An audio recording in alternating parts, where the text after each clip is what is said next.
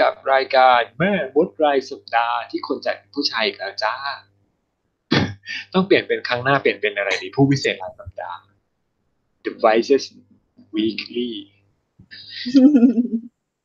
ทำไมพี่เกลียดเพศเหรอคะพี่ใช้คำว่าแม่มดไม่ได้เหรอคะไม่ได้พอเป็นแม่มดแล้วพี่รู้สึกพี่จะต้องแลกกันใหม่นิดนึง สวัสดีทุกคนเข้าสู่รายการแม่มดรายสัปดาห์อีกครั้งนึงวีคที่แล้วที่เราหายไปเนื่องจากว่าเราลืมไม่ใช่เราลืมรายการนะเราลืมว่าเป็นวันศุกร์ใช่คือแบบทุกคนคิดว่ายังไม่ถึงวันศุกร์เลยแล้วก็แบบมีแผนจะไปนั่นไปนี่กันหมดแล้วแบบส้มจุกก็บอกว่าพี่โจ้วันนี้วันศุกร์ไม่คือพี่แชมป์ไม่พี่แชมป์ไลน์มาแล้วถามว่าไม่จัดรายการกันหรอวันนี้ตอนแบบ 3:12 นาทีแล้วเนี่ยคือแบบพี่ก็แบบอ้าววันนี้วันศุกร์เหรอยังคิดว่าวันพุธอะไรอย่างงี้อยู่เลยคือมันหยุดเยอะมากจนเราลืมแล้วคือแบบพี่คือตอนนั้นพี่ก็อยู่ข้างนอกไงแล้วคือแบบจะให้กลับมาก็ไม่ได้เด้อก็แบบโอ้ยจ้าขออภัยทุกคนมาณที่นี้ด้วยสำหรับคนที่แบบรอเมื่ออาทิตย์ที่แล้วนะก็อาทิตย์นี้เราจะคุยกันเกี่ยวกับประเด็นของครอบครัวมัลฟอยตัวร้ายที่หลายๆคนประทับใจและชื่นชอบตัวร้ายที่หลายๆคนรักใช่รักทั้งครอบครัวเลยอะไรอย่างเงี้ยหรือรักแต่ลูกรักแต่พ่อหรืออะไรก็ไม่รู้แล้วแต่คราวนี้จะพยายามลงรายละเอียดครอบครัวนี้แล้วก็พยายามจะเหมือนแบบหยิบยกประเด็นมาถกมาเถียงมาคุยกันไม่เถียงละกันอย่าเถียงเลยเถียงดูเป็นคนไร้อารยะเพราะเถียงถ้าเถียงก็คือจะต้องกดอะไรเพลงนะฮะเอ๊ะอะไรวะโยงอะไรช่างมันเถอะโอเคอันนี้มีใครที่ค่อนข้างมั่นใจว่าตัวเองได้อ่านพอตเตอร์มอร์เกี่ยวกับครอบครัวมัลฟอยมาแล้วบ้างป่ะแบบเคยอ่านมาแล้วทั้งภาษาอังกฤษแล้วเวอร์ชันภาษาไทยบอกได้เพราะถ้าเกิดมีใครอ่านแล้วเราก็จะได้ไม่พูดแล้วก็บอกว่าเชิญน้องขึ้นมาพูดกับเราเลยดีกว่าเพราะเราจะขี้เกียจแล้วโอเคเราเริ่มจากอะไรดีประวัติเริ่มจากประวัติครอบครัวมัลฟอยก่อนแล้วกันครอบครัวมัลฟอยเนี่ยคืออันนี้เป็นข้อมูลที่ในหนังสือก็ไม่มีการพูดถึงแต่ว่า J.K. Rowling เอามาเขียนปูมหลังให้เข้าใจมากขึ้นว่าแบบครอบครัวมัลฟอยเป็นยังไงมีอยู่ในพอตเตอร์มอร์สามารถไปอ่านได้เลยถ้าเกิดอยากอ่านฉบับภาษาไทยก็มีในมักกะบีเหมือนกันซึ่งอันนี้เดี๋ยวจะพยายามแบบพูดแบบสรุปนะฮะซึ่งรายละเอียดจริงๆเต็มๆเนี่ยอยากให้ไปอ่านมากกว่าเพราะว่าดีเทลมันค่อนข้างเยอะแล้วก็ตอนนี้จริงๆอยู่ในระหว่างการเหมือนกับตรวจแก้ไขพรูฟเนื้อหาใหม่เล็กน้อยด้วยเนื่องจากว่ามันกินระยะเวลามาตอนนั้นแปลไปตอนปี2013ซึ่งตอนนี้มัน2019แล้ว6ปีแล้ว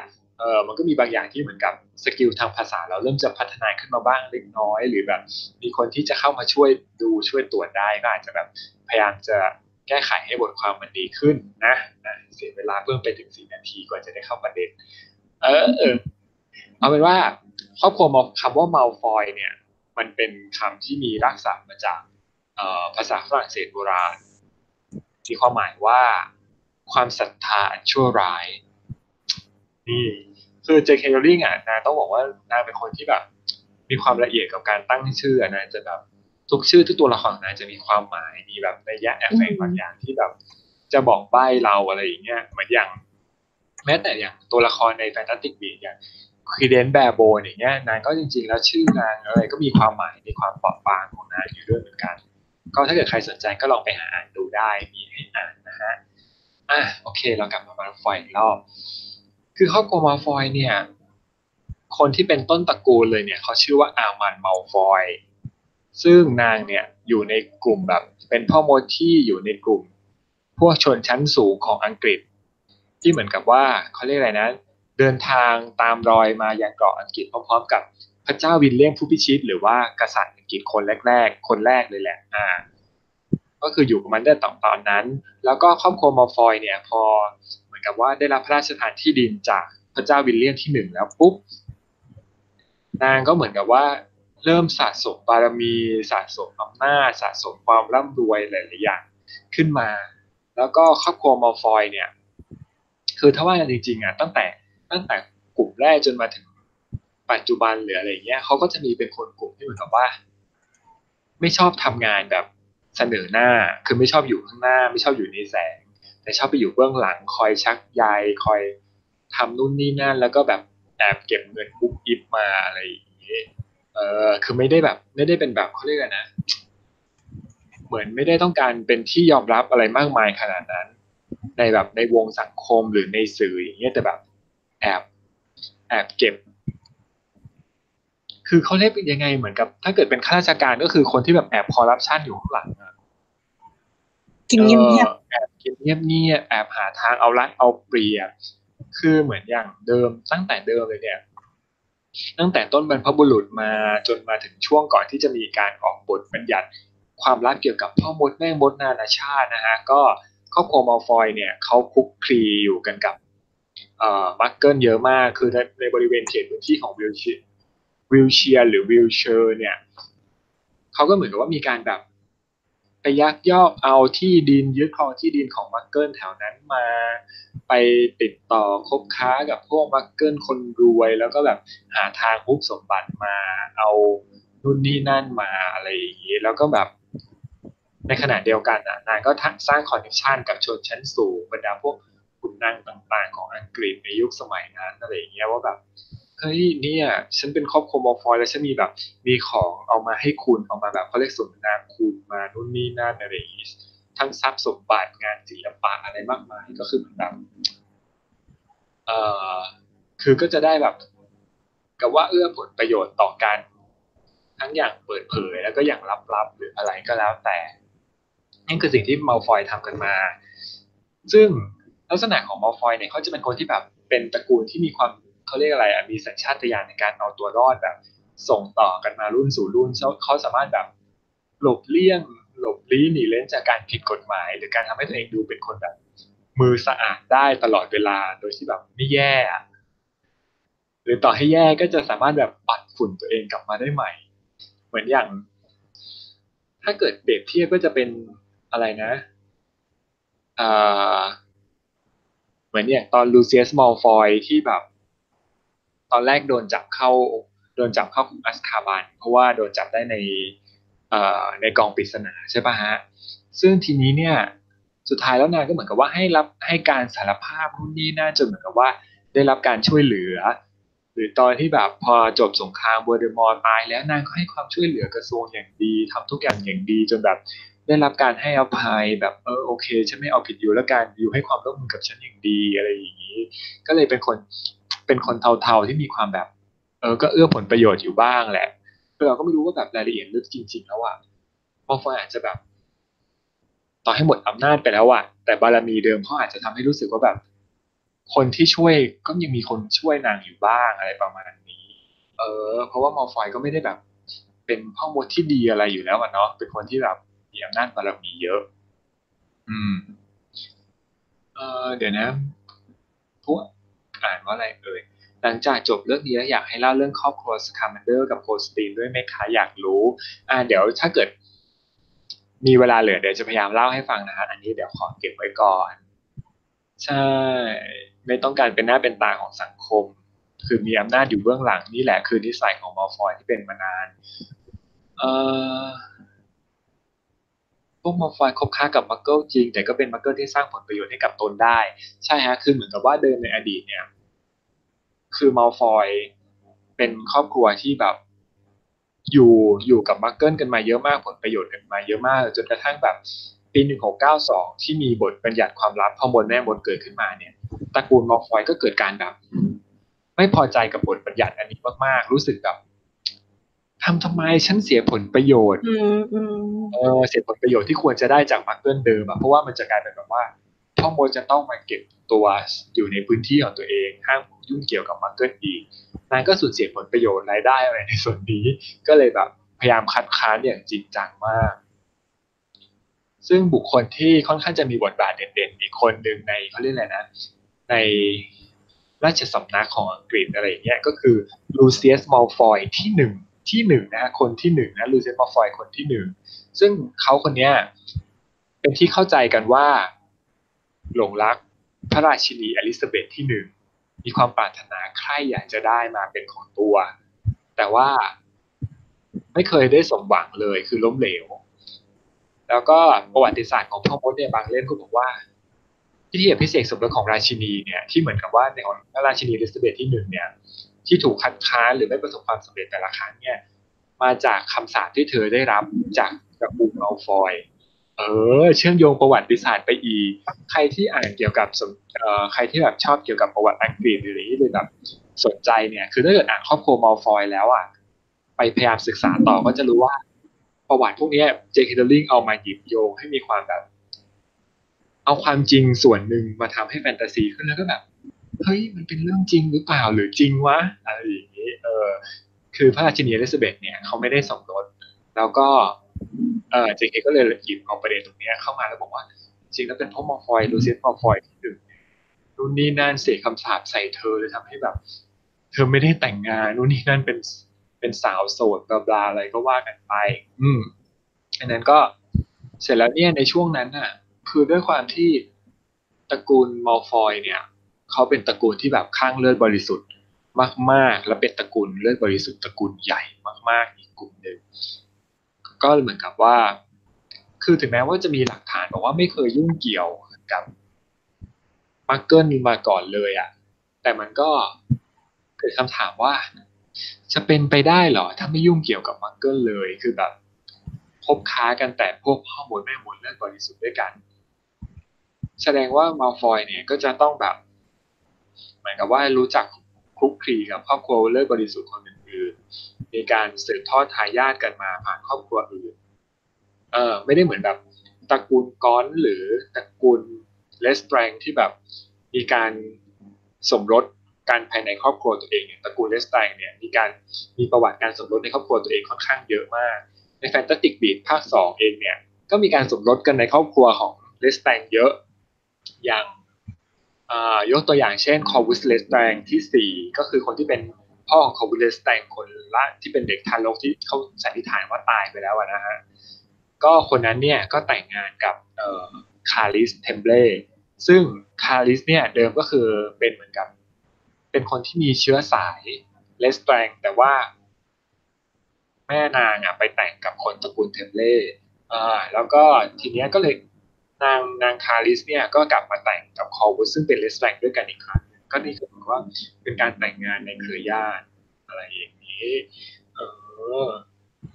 แล้วก็เลยแบบการที่แบบเราอย่างที่ถ้าเกิดใครที่พอเรียนวิทยาศาสตร์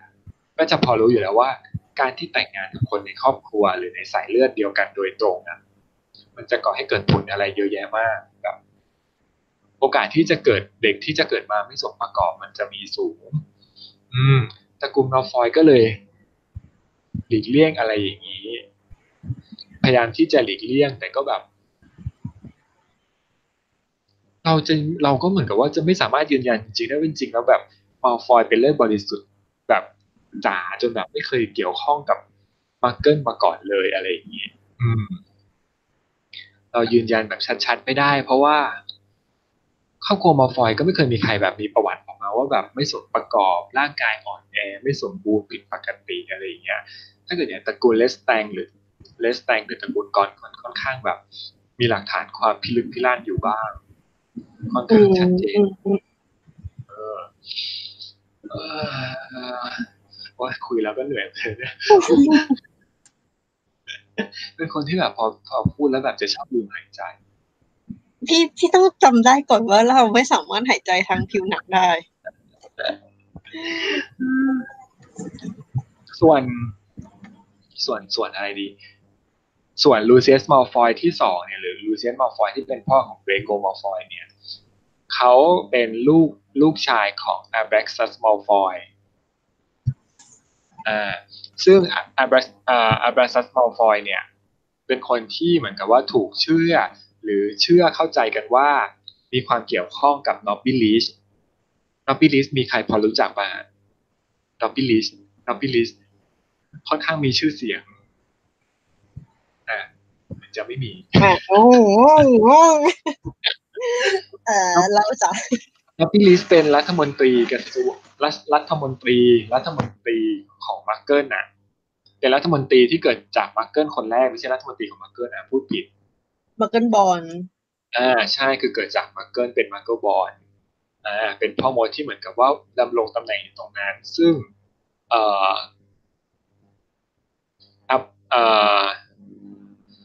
เหมือนกับว่าอะไรยังไงเดี๋ยวเหมือนอัลบาซัสเนี่ยเขาก็เหมือนกับว่าเป็นหุ่นเชิดอ่ะเหมือนแบบใช้นอปปี้ลีสอย่างเงี้ยเป็นหุ่นเชิดเหมือนกับว่าคืออย่างที่บอกว่าตระกูลนอร์ฟอยเนี่ยนิยมที่จะไปเป็นเหมือนกับไปคอยเชิดคนอื่นซะมากกว่าเป็นคนชักใยอยู่เบื้องหลังแล้วก็ให้ตัวละครอื่นเป็นหุ่นเชิดอยู่ข้างหน้าคอยทำหน้าที่แทนเพราะว่าตระกูลนอร์ฟอยไม่เคยมีใครแบบเขาเรียกอะไรนะไม่เคยมีใครอยากจะมาเป็นรัฐมนตรีกระทรวงเวทมนตร์เลยแต่ยินดีที่จะเห็นคนที่เหมือนกลายเป็นแพะให้กับเขาเวลาที่แบบเขาทำอะไรก็ตามแล้วก็จะมีแพะมาคอยรับผิดชอบในส่วนนี้ก็คือตัวเองก็จะแบบอยู่ปลอดภัยโหลสบายใจอยู่กับทรัพย์สินเงินทองแล้วก็คฤหาสน์ที่อะไรนะที่วิลเชียร์คือจริงๆอ่ะชื่อที่อยู่ที่เขาอยู่อ่ะมันออกเสียงได้ทั้งวิลเชียร์แล้วก็วิลเชอร์คือเราเลยไม่แน่ใจว่าการออกเสียงที่ถูกต้องมันควรจะเป็นยังไงคือเหมือนกับพยายามไปหาแบบที่เขาออกเสียงอ่ะทั้งแบบของบริติชเลยนะมันก็ออกทั้งสองแบบทั้งแบบวิลเชียร์หรือแบบวิลเชียร์คือแบบวิลเชียร์อะไรอย่างเงี้ยไม่จะออกแบบเชียร์ไม่จะแบบฟังเหมือนเชียร์อะไรอย่างเงี้ยก็แล้วแต่ความเหมาะสมแล้วกันเนาะเราก็ไม่ได้เป็นคนที่แบบเก่งอะไรขนาดนั้นเสร็จแล้วเนี่ยพออาร์บาซัสเนี่ยเขามีลูกออกมาเป็นลูเซียสมัลฟอยใช่ป่ะลูเซียสมัลฟอยก็เหมือนกับกลายเป็นเหมือนกับยังไงอ่ะเหมือนเป็นมัลฟอยที่ค่อนข้างล้มเหลวในการขยายอิทธิพลหรือแบบสร้างอำนาจคงสภาพอำนาจของตระกูลมัลฟอยไว้อ่ะเพราะว่าลูเซียสอ่ะค่อนข้างเสียชื่อในหลายๆเรื่องอย่างกรณีที่ถูกจับในภาคีที่ถูกจับในกองปริศนาอย่างเงี้ยก็แบบทำลายชื่อเสียงนามสกุลวงตระกูลตัวเองค่อนข้างเยอะมากแต่โชคดีที่คิดว่าพ่อแม่ของลูเซียน่าจะเสียชีวิตหมดแล้วนะก็เลยต้องแบบรักความเจ็บปวดนี้แต่เพียงผู้เดียว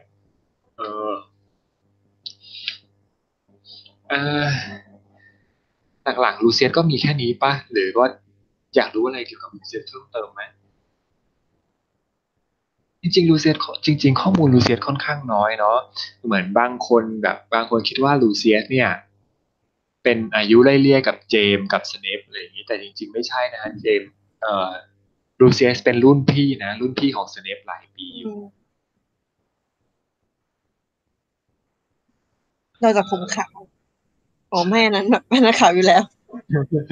คือนี่กำลังคิดอยู่ด้วยซ้ำว่าถ้าเกิดเอาครอบครัวหรือเอาโค้ดบางอย่างหรือแบบประเด็นบางอย่างในบทความครอบครัวมอลฟอยไปลงในเพจอ่ะจะต้องโดนโยงเขาแบบโอ้ยการเมืองอีกแล้วกลุ่มเพจนี่การเมืองจังเลยซึ่งแบบเฮ้ยก็มันการเมืองในแฮร์รี่ทำไงอ่ะเพราะการเมืองคือถ้าเกิดใครที่ได้อ่านเกี่ยวกับครอบครัวมอลฟอยจริงๆอ่ะจากที่เจเคโรลินเขียนนะฮะที่เราไม่ได้แบบตีต่ายเขียนขึ้นมาเองนะก็จะรู้เลยว่าแบบมันเต็มไปด้วยการเมืองแบบผู้อยู่เบื้องหลังการคอร์รัปชันการเอารัดเอาเปรียบการโกงกินคืออยู่ในครอบครัวมอลฟอยทั้งหมดใช่ อุ้ยมีคนเดือดร้อนแทนดีจัง ขอบคุณกิโมขอบคุณนิกเลอร์ด้วยนะฮะณจุดนี้คือเราก็พยายามแบบจะสร้างคอนเทนต์นะคือมันก็มีก็อยากจะให้แบบคอนเทนต์มันลงเนื้อหาลึกขึ้นเชิงลึกขึ้นแต่ว่าบางทีแบบเราพูดออกไปแล้วมันถูกหยิบโยงไปเกี่ยวกับการเมืองโดยที่แบบเฮ้ยฉันไม่ได้ตั้งใจหรือบางอย่างเราตั้งใจที่จะเป็นหยิบโยงการเมืองจริงๆแต่เราไม่ได้ต้องการหยิบโยงการเมืองไทยแต่ก็จะถูกโยงไปเมืองไทยเพราะว่าในเวลานี้การเมืองไทยกำลังเข้มข้นซึ่งการโหนกระแสมันก็เป็นเรื่องนึงที่แบบเพจทุกเพจก็ถามปะเพราะว่าการที่แบบในสังคมโซเชียลปัจจุบันนะการที่จะทำให้คนรับรู้หรือคนได้รับความสนใจเกี่ยวกับคอนเทนต์ของคุณนะคุณจะมาเขียนบทความที่แบบไม่อิงกระแสไม่ได้หรือต่อให้ไม่อิงกระแสคุณก็จะต้องมีฐานความนิยมอ่ะแล้วเราก็รู้สึกว่าเราอยากให้มาร์เก็ตวีแบบเป็นพื้นที่ที่ มีคนสนใจเกี่ยวกับประเด็นแฮร์รี่ขึ้นมาเยอะๆอยู่เรื่อยๆอยู่ตลอดเวลาก็เลยพยายามสร้างคอนเทนต์ขึ้นมาอะไรอย่างนี้ซึ่งถามว่าวันนึงคอนเทนต์การเมืองมันจะหมดไปไหมมันไม่มีทางหมดนะเพราะว่าการเมืองมันอยู่กับเราทุกวันเลยข่าวแต่ละวันก็มีข่าวการเมืองทุกวันแล้วทุกอย่างก็เกี่ยวข้องกับการเมืองไปหมดต่อให้พูดไปอีก10ปีข้างหน้าแล้วพูดการเมืองอีกครั้งนึงก็อาจจะโดนใครแบบบอกว่าการเมืองอยู่แล้วสรุปเพจนี้จะเป็นเพจการเมืองใช่ไหมคะก็อยากจะบอกว่าไม่ใช่แค่เพจที่เป็นการเมืองแฮร์รี่พอตเตอร์ก็เป็นการเมืองจะให้เราวิเคราะห์ทั้งหมดอ่ะก็ได้นะการเมืองอยู่ทุกที่อ่ะการเมืองมันอยู่ทุกที่ใช่การเมืองมันอยู่ทุกที่คุณต้องยอมรับความจริงว่าการเมืองมันอยู่ทุกที่คุณต้องยอมรับแล้วก็ปล่อยวางความอินเกินของคุณด้วยเพราะบางทีอ่ะคุณบอกว่าเราโยงการเมืองแต่จริงๆแล้วเป็นคนที่โยงซึ่งเราก็จะรู้สึกว่าแบบโอเคสรุปเป็นคุณที่โยงเองนะเราไม่เกี่ยวนะเรื่องนี้คุณจะโยนให้ฉันก็ได้ฉันก็โอเคเพราะฉันไม่ได้โยงคุณโยนมาก็ไม่รับอ่ะรับทำไมไม่ใช่เรื่องโอเคกลับไปครอบครัวมาฟอยอีกรอบทีนี้ครอบครัวมาฟอยอีกคนนึงที่น่าสนใจก็คือนาร์ซิสซามาลฟอยอยู่จะลิ้นรัวเฉย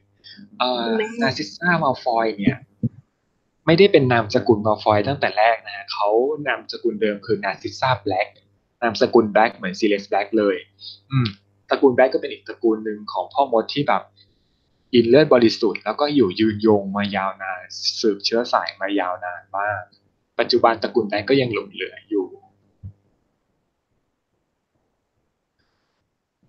ก็ขอบคุณทุกคนนะที่ยังเข้าใจการดีใจที่ทุกคนเข้าใจเราในตรงนี้ถ้าเกิดมีใครอยากจะด่าเปิดเข้ามาได้เลยฮะเปิดวอลได้เลยพอวอลแน่นอนเดี๋ยวเราจะฟาดเหมือนกันอากาศร้อนหัวร้อนนะช่วงนี้ยิ่งอากาศร้อนเราต้องคุมสติไม่ให้บ้าไปตามอากาศจริงๆเรื่องนี้ค่อนข้างสำคัญเพราะว่าอากาศร้อนทำให้คนเราบ้าได้จริงๆมีงานเกิดมีเขาเรียกอะไรนะมีงานวิจัยเกิดขึ้นจริงมีหลักฐานเกิดขึ้นจริงที่แบบคนไม่สบายคนล้มป่วยหรือคนเป็นบ้าจากอากาศร้อนที่มีอยู่จริงนะฮะใช่คือถามว่าถ้าเกิดเสียดสีจริงๆอ่ะอันที่เสียดสีจริงๆมันก็มีแต่พอเราทำเป็นมีมอ่ะคุณกับตลกเฮฮาคุณไม่มีใครเป็นดราม่าแต่พอเราลงเป็นสาระที่แบบเชื่อมโยงการเมืองอ่ะคุณก็บอกว่าเราเชื่อมโยงการเมืองไทยแล้วก็แบบฝักใฝ่ข้างอ่ะเฮ้ยใช่การเมืองมันต้องเลือกข้างนะแต่ตอนนี้ที่ฉันทำอยู่ฉันไม่ได้เลือกข้างแบบเลือกพรรคนี้หรือพรรคนั้นอ่ะทีนี้ฉันเลือกคือฉันเลือกฝั่งที่มันเป็นประชาธิปไตยเพราะประเทศบอกว่าประเทศไทยเป็นประเทศที่มีประชาธิปไตยถูกปะเรากำลังพูดถึงการเมืองที่มีประชาธิปไตยฉันเลือกข้างของประชาธิปไตยโอเคเราจะไม่พูดการเมืองเยอะเรากลับมาที่มอฟอยดีกว่าเนาะฉันจะไปไกลเดี๋ยวอินเกินนาร์ซิสซามอฟอยเป็นผู้หญิงจากตระกูลแบล็กเป็นน้องสาวของเบลลาทิกซ์ เลสแตรนจ์เป็นพี่สาวของอะไรนะชื่ออะไรนะแม่ท้องด้วยปะถ้าเกิดแม่ท้องอ่ะจริงๆนาร์ซิสซาเป็นน้องสาวของแอนโดรเมดานะแอนโดรเมดาคือลูกคนที่เท่าไหร่นะคนที่2เวลาทิกคนที่1แอนโดรเมดาแบล็กคนที่2แล้วก็นาร์ซิสซาคนที่3สาวเป็นสาวเป็นลูกสาวของซิกนัสแบล็กกับดูเอลล่าโรซิเอหรือโรซิเอหรือโรเซียก็คือแล้วแต่นะก็คือเป็นแบล็กกับโรซิเอก็แต่งออกมามีลูกสาว3คนเบลลาทิกซ์แบล็กแต่งงานกับลูดอฟัดเลสแตรงค์อันโดรเมดาแบล็กแต่งงานกับเท็ดท้องมีลูกชื่อนิมฟาโดล่าท้องนาร์ซิสซาแบล็กแต่งงานกับลูเซียสมอลฟอยมีชื่อลูกเดรโกมอลฟอยอย่างนี้นี่คือลำดับแค่เฉพาะส่วนของตระกูลแบล็กที่ไปเกี่ยวข้องกับมอลฟอยแค่นี้เราจะไม่พูดถึงตระกูลแบล็กที่เยอะกว่านี้เพราะว่ามีแบบหลายสิบตัวละครเหลือเกินเพราะเกิดพูดไปก็จะแบบใครมีอยู่ในแฮร์รี่ด้วยเหรอครับพี่หนูไม่เข้าใจเลยเดี๋ยวถ้าน้องงงเลยค่ะพี่ก็งงนะเพราะว่าเหมือนแบบสมมติถ้าเกิดขอแยกเป็นตระกูลแบล็กแป๊บนึงตระกูลแบล็กเนี่ยอย่างตระกูลแบล็กเนี่ยเขาก็จะมีแบบซีเรียสแบล็กที่1ซีเรียสแบล็กที่2มีซิกนัสแบล็กที่1ซิกนัสแบล็กที่2มีแบบคนที่ชื่อเหมือนกันนะอยู่ในนี้เยอะมาก มี Phineas Nigelus Black Phineas Black มีอะไรอีกอะArcturus Black มีคือแบบ คือบอกเลยว่ามีความเกี่ยวข้องเยอะไปหมดแล้วก็ผมไปเจอว่าแบบตระกูลนั้นไปเกี่ยวข้องกับตระกูลอื่นมากเหมือนกันอย่างเช่นดอเรียแบล็กก็แต่งงานกับชาร์ลส์พอตเตอร์ก็คือบรรพบุรุษหรือสายไหนไม่รู้แหละของตระกูลพอตเตอร์จนแบบจนตกมาถึงเจมอ่ะนี่ก็คือมีความเกี่ยวข้องเชื่อมโยงกันหรือแม้แต่ในตระกูลแบล็กเองก็มีความไปเกี่ยวข้องกับวิสลีย์เกี่ยวข้องกับลองบัตทอมเกี่ยวข้องกับคราวส์เยอะคือนางเกี่ยวไปหมดโยงพวกไปหมดฉะนั้นเราจะไม่พูดถึงตระกูลแบล็กในเวลานี้มันโยงกันหมดแต่ขึ้นกับว่าเขาจะนับญาติกันหรือเปล่าเพราะถ้าเกิดโยงก็จะค่อนข้างเหนื่อยมากคือไม่ไหวเอาแค่นี้ก่อนแล้วกันคือถ้าเป็นแมปแบบ Family Tree ก็เป็นแผนที่โลกเลยนะ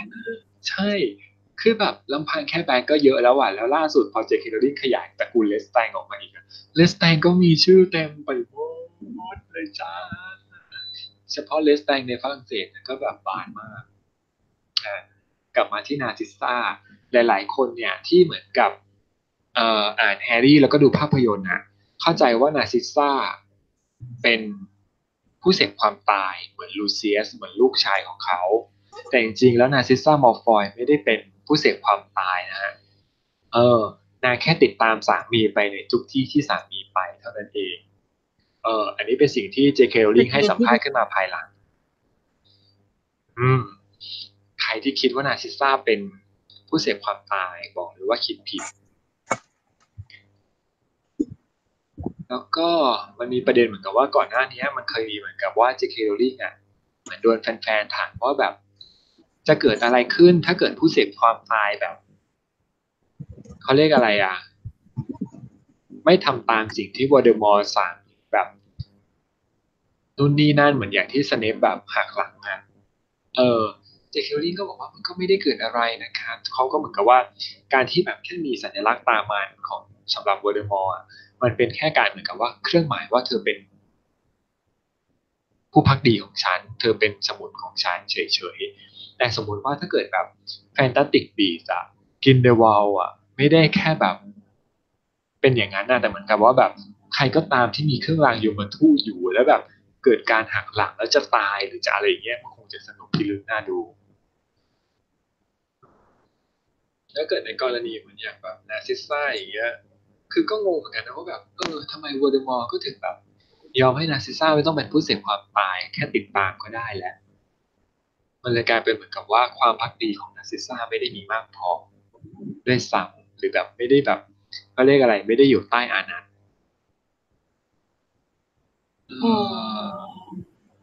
ใช่แล้วก็คือเหมือนกับเจค เคลลิงอ่ะนำเสนอของความเป็นเหมือนกับ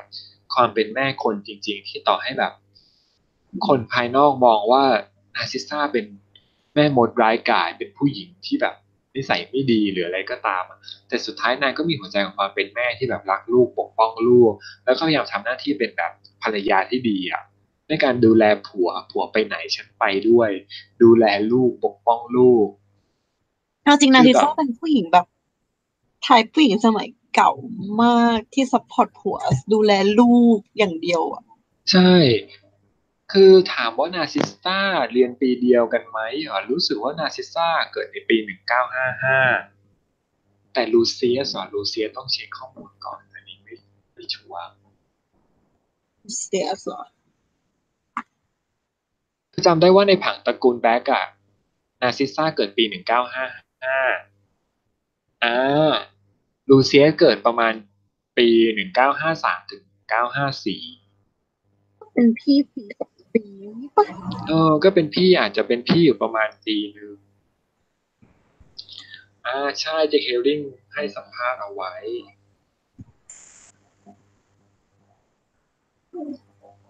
เนี่ยมันก็ที่บ้านน้องบ้านแหละหรือจริงๆอาจจะเหมือนแบบห่างคนละปีกันแต่ว่าเข้าเรียนชั้นเดียวกัน เข้าเรียนชั้นเดียวกันก็อาจจะเป็นไปได้นะแบบเหมือนกรณีเฮอร์ไมโอนี่ที่เข้าเรียนชั้นเดียวกับรอนกับแฮร์รี่นั้นที่แบบอายุต่างกันปีอันนี้ก็จริงรับเรียนเข้าเรียนยังไงเนี่ยก็เขาอิงจากอะไรนะก่อนคือเขาอิงจากอายุ11ใช่ไหมใช่ใช่ก็คือมันคืออย่างโรงเรียนไทยมันจะเป็นเลสครึ่งปีครึ่งปลายปีกับต้นปีนึกออกปะแล้วคือของอยากรู้ว่าของฝรั่งเขานับแบบมกราถึงธันวาหรือเขานับคล้ายๆไทยคือใครแบบเด็กๆคนไหนเคยมีใครประสบการณ์แบบแลกเปลี่ยนนำเสนอไหมเอาละมีใครจะนำเสนออะไรไหม คืออย่างในกรณีของฮอกวอตส์เนี่ยเขาจะอิงจากปีที่จากวันที่เปิดเรียนนะก็คือเดือนมิถุนาไม่ใช่เดือนกันยาถ้าเกิดคนที่เกิดในช่วงแบบหลังจากเดือนกันยาเป็นต้นกันยาจนถึงเดือนถึงกันยาอันนั้นก็จะอยู่ว่าเป็นชุดเดียวกันเป็นนักเรียนกลุ่มเดียวกันอย่างคอมมิวนิตี้เนี่ยเกิดกันยา1989ใช่ปะเดี๋ยวนะไหนนะ19อะไรนะเดี๋ยวนะจะอยู่ก็เบลอเดี๋ยวนะคอมมิวนิตี้แฮร์รี่เกิด1980ใช่ปะ1990คือปีเกิดตัวเองอ่ะเมาแล้วนี่ไงอ่ะโยงมั่ว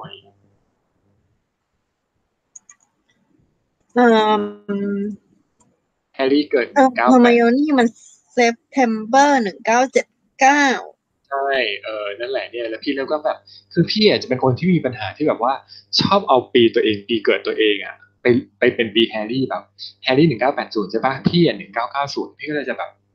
พี่แฮร์รี่1990เนี่ยเฮ้ยไม่ใช่มึงไม่ได้เกิดพร้อมเขาเป็นอย่างนี้ตลอดเลยแล้วก็คือแบบมันก็เลยเหมือนกับว่าอีกรอบปีโดยใช้เดือนกันยายนในการเข้าเรียนเป็นเกณฑ์ทำไมพวกเธอชอบแบบชอบสำหรับนี้เขานับวันเปิดเรียนเนาะคิดว่าใช่อย่างนั้นนะงั้นก็แปลว่าเป็นไปได้ที่นาร์ซิสซากับลูเซียสอยู่ปีเดียวกัน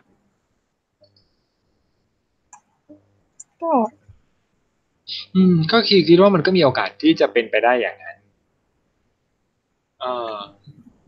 คืออันนี้ที่เป็นของนาร์ซิสซาเนี่ยเกิดปี1955เพราะว่าอิงจากแผนผังตระกูลแบ็คที่เจเคโรลิงเคยเขียนไว้นะฮะคือเจเคโรลิงเคยเขียนผังตระกูลแบ็คขึ้นมาแบบละเอียดยิบค่อนข้างละเอียดแบบครบทั้งหมดเลยแล้วก็แบบลงมาเอาไว้ว่าปีเท่าไหร่อะไรยังไงอะไรอย่างนี้ซึ่งก็เลยจำปีได้เพราะว่า1955มันเป็นตัวเลขที่ค่อนข้างจำง่ายเป็นโชคดีของคนที่จำเลขได้อะไรอย่างนี้ได้บ้างเล็กน้อยอุ้ยสวัสดีจ้าโฟกอันยองไฮเซโยอุ้ยลืมปิดกล้องสวัสดีครับมีคนอวดไมค์อ่ะโบกนิดสะบัดหน่อยจ้าอันยองไฮเซโยสวัสดีครับโบกนิดสะบัดหน่อยจ้ากลับไปที่นาร์ซิสซัสจริงๆครอบครัวมัลฟอยอ่ะไม่ได้ค่อยมีอะไรมากแต่ที่จะไปมากก็คือตัวลูกชายของเขาเกรโกร์มัลฟอยซึ่งทุกคนคงรู้อยู่แล้วว่ามันมีอีกเรื่องนึงที่หลายๆคนอาจจะยังไม่รู้คือคำขวัญของบ้านคำขวัญของตระกูลมันมีวินคำขวัญด้วยอ่ะตระกูลมัลฟอยคืออันนี้ก็ไม่มีอยู่ในหนังสือนะครับไม่มีอยู่ในหนังสือแล้วก็ไม่ได้เห็นในภาพยนตร์แต่มันอยู่ในงานอาร์ตของภาพยนตร์ก็คือตราตระกูลมัลฟอยนายเขียนเป็นภาษาละตินว่า Sanctimonia Vincet Semper ซึ่งแปลว่าบริสุทธิ์ชนะเสมอก็คือแบบเลือดบริสุทธิ์จะชนะเสมอซึ่งจะมีชัยตลอดเวลาอะไรอย่างนี้แบบเลือดบริสุทธิ์คือผู้ชนะฉันคือผู้ชนะฉันชนะอยู่เสมออะไรเหมือนแบบมัลฟอยจะไม่มีวันพ่ายแพ้ประมาณนั้น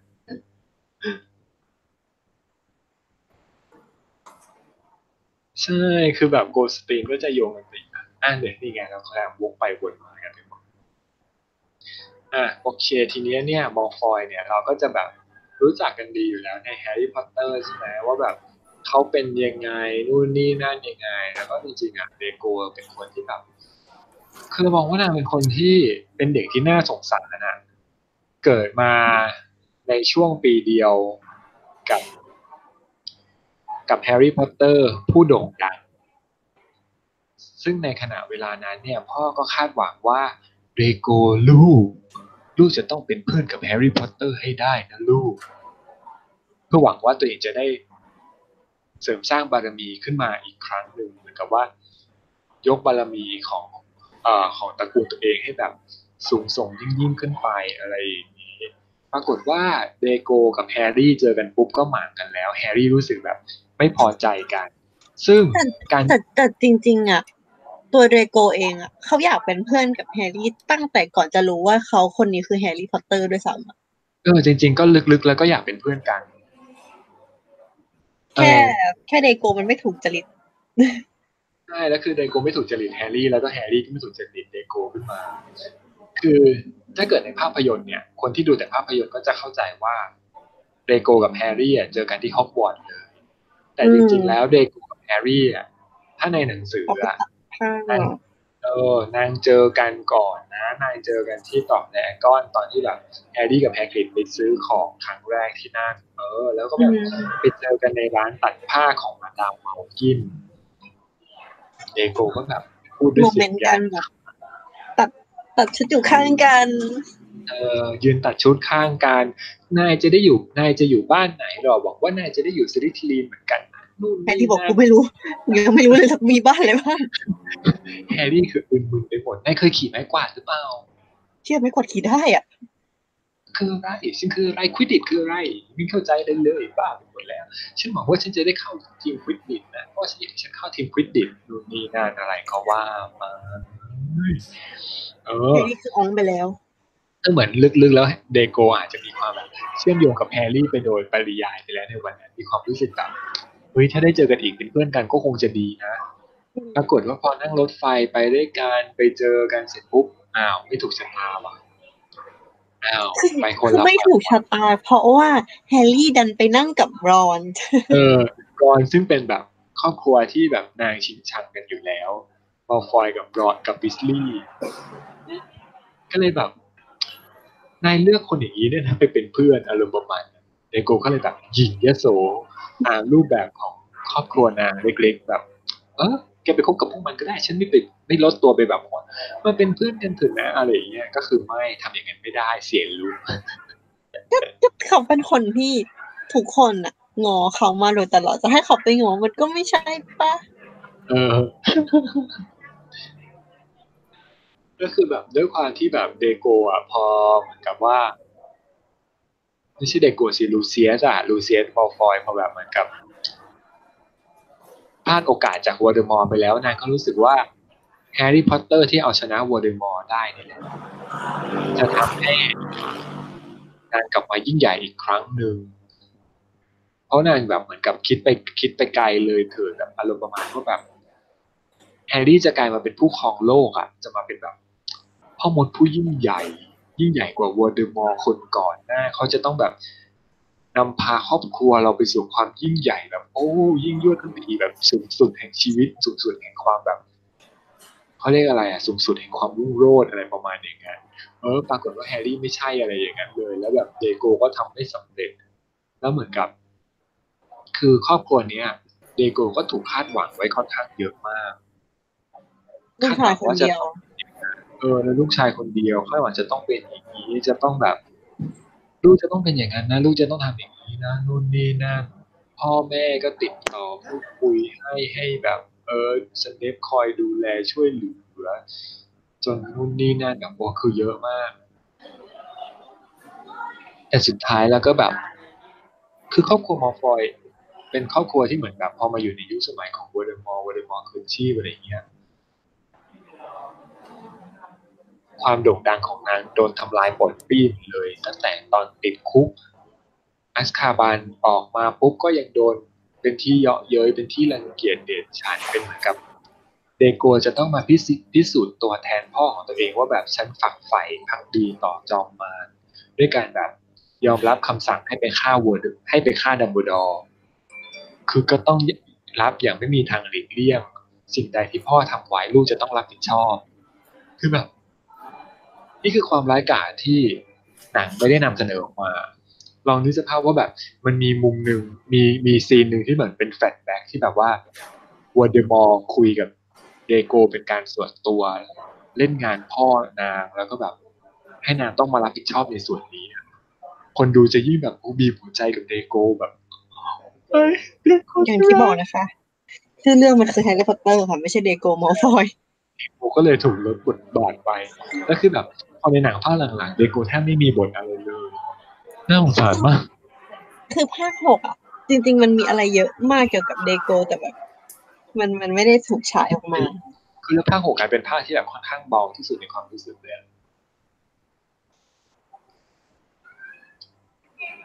คือภาค6จำได้ว่าแฮร์รี่ก็รู้ตั้งแต่ตอนไปเจอกันอีกแล้วจ้าไปเจอกันที่ร้านตัดผ้าอีกแล้วจ้าสองคนนี้เขาไม่ได้ผูกพันกับร้านตัดผ้าป่ะจ๊ะจริงถ้าเกิดเขาเป็นเพื่อนกันเขาคงจะรักกันมากเธอไปช้อปปิ้งตัดผ้ากันเถอะอะไรถามเพราะว่าตระกูลมัลฟอยเคยได้รับการคัดเลือกให้อยู่บ้านอื่นนอกจากสลิธีรินไหมอันนี้ไม่เคยมีประวัติพูดถึงเลยนะครับว่ามีคนที่อยู่นอกเหนือจากสลิธีรินฉะนั้นนั่นตอนนี้ตอบได้ว่าไม่มีเลย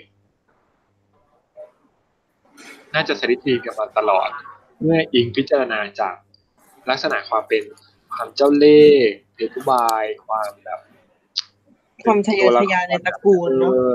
ความทะเยอทะยานความมุ่งหวังในอำนาจความอะไรอย่างเงี้ยน่าจะอยู่สลิธีรินกันมาโดยตลอดแล้วคิดว่าไม่น่าจะไปอยู่บ้านอื่นได้ไม่น่าจะมีคนพาเราหรือถ้าเกิดพาเราขึ้นมาก็คงจะเป็นการพาเราในแฟนตาซีอีกสักภาคหนึ่งถ้าเจเคเกิดอยากจะแบบพูดถึงครอบครัวมัลฟอยขึ้นมาไม่หรอกขนาดอะไรนะสกอร์เปียสอะยังอยู่สลิธีรินเลยสกอร์เปียสเป็นเด็กเป็นมัลฟอยพาเราแต่สกอร์เปียสก็อยู่สลิธีรินอยู่แล้วนะใช่ถึงพาเราแต่ก็ยังอยู่สลิธีรินหรือหมวกเป็นแบบโอ๊ยมัลฟอยอีกแล้วไปอยู่สลิธีรินแต่ก็อย่างที่บอกว่าเราย้ำเสมอว่าเราไม่นับเคิร์ชชัยเป็นเอกคนแต่ว่าเราโอเคที่เอาบัสไปอยู่เซทิรินกับสกอร์เปียส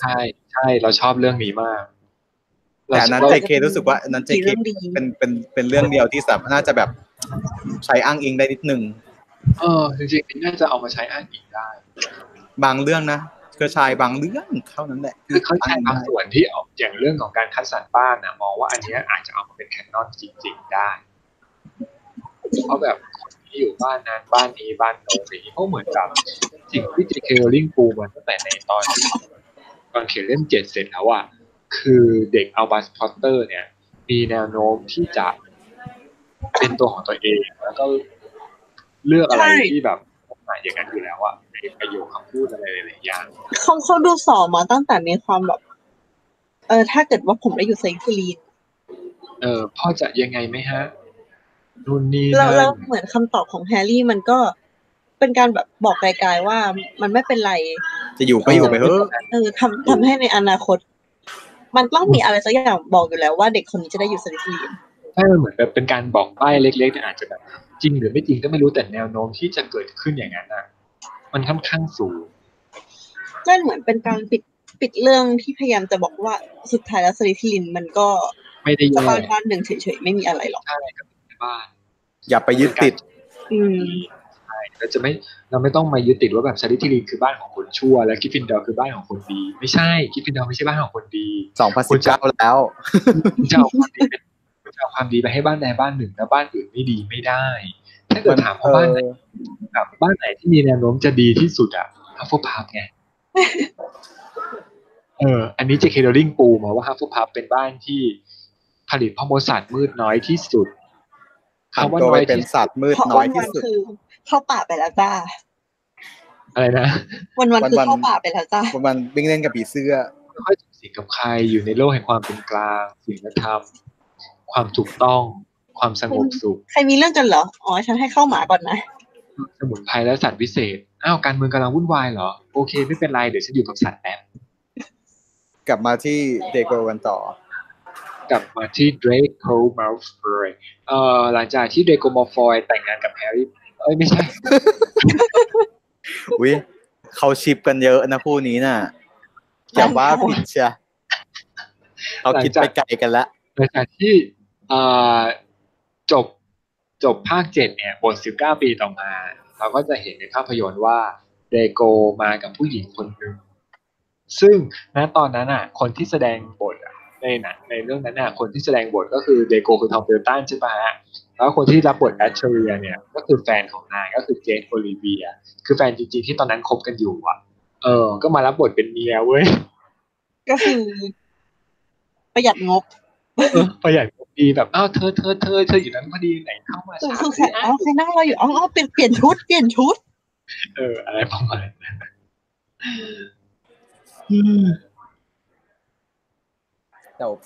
แต่ว่าพอจบมา19ปีอะไรอย่างเงี้ยรู้สึกว่าเอาจริงๆอ่ะเดโกเป็นเด็กที่แบบน่าสงสารคนนึงเหมือนกันนะแอบแบบแอบน่าสงสารนิดนึงอ่ะใช่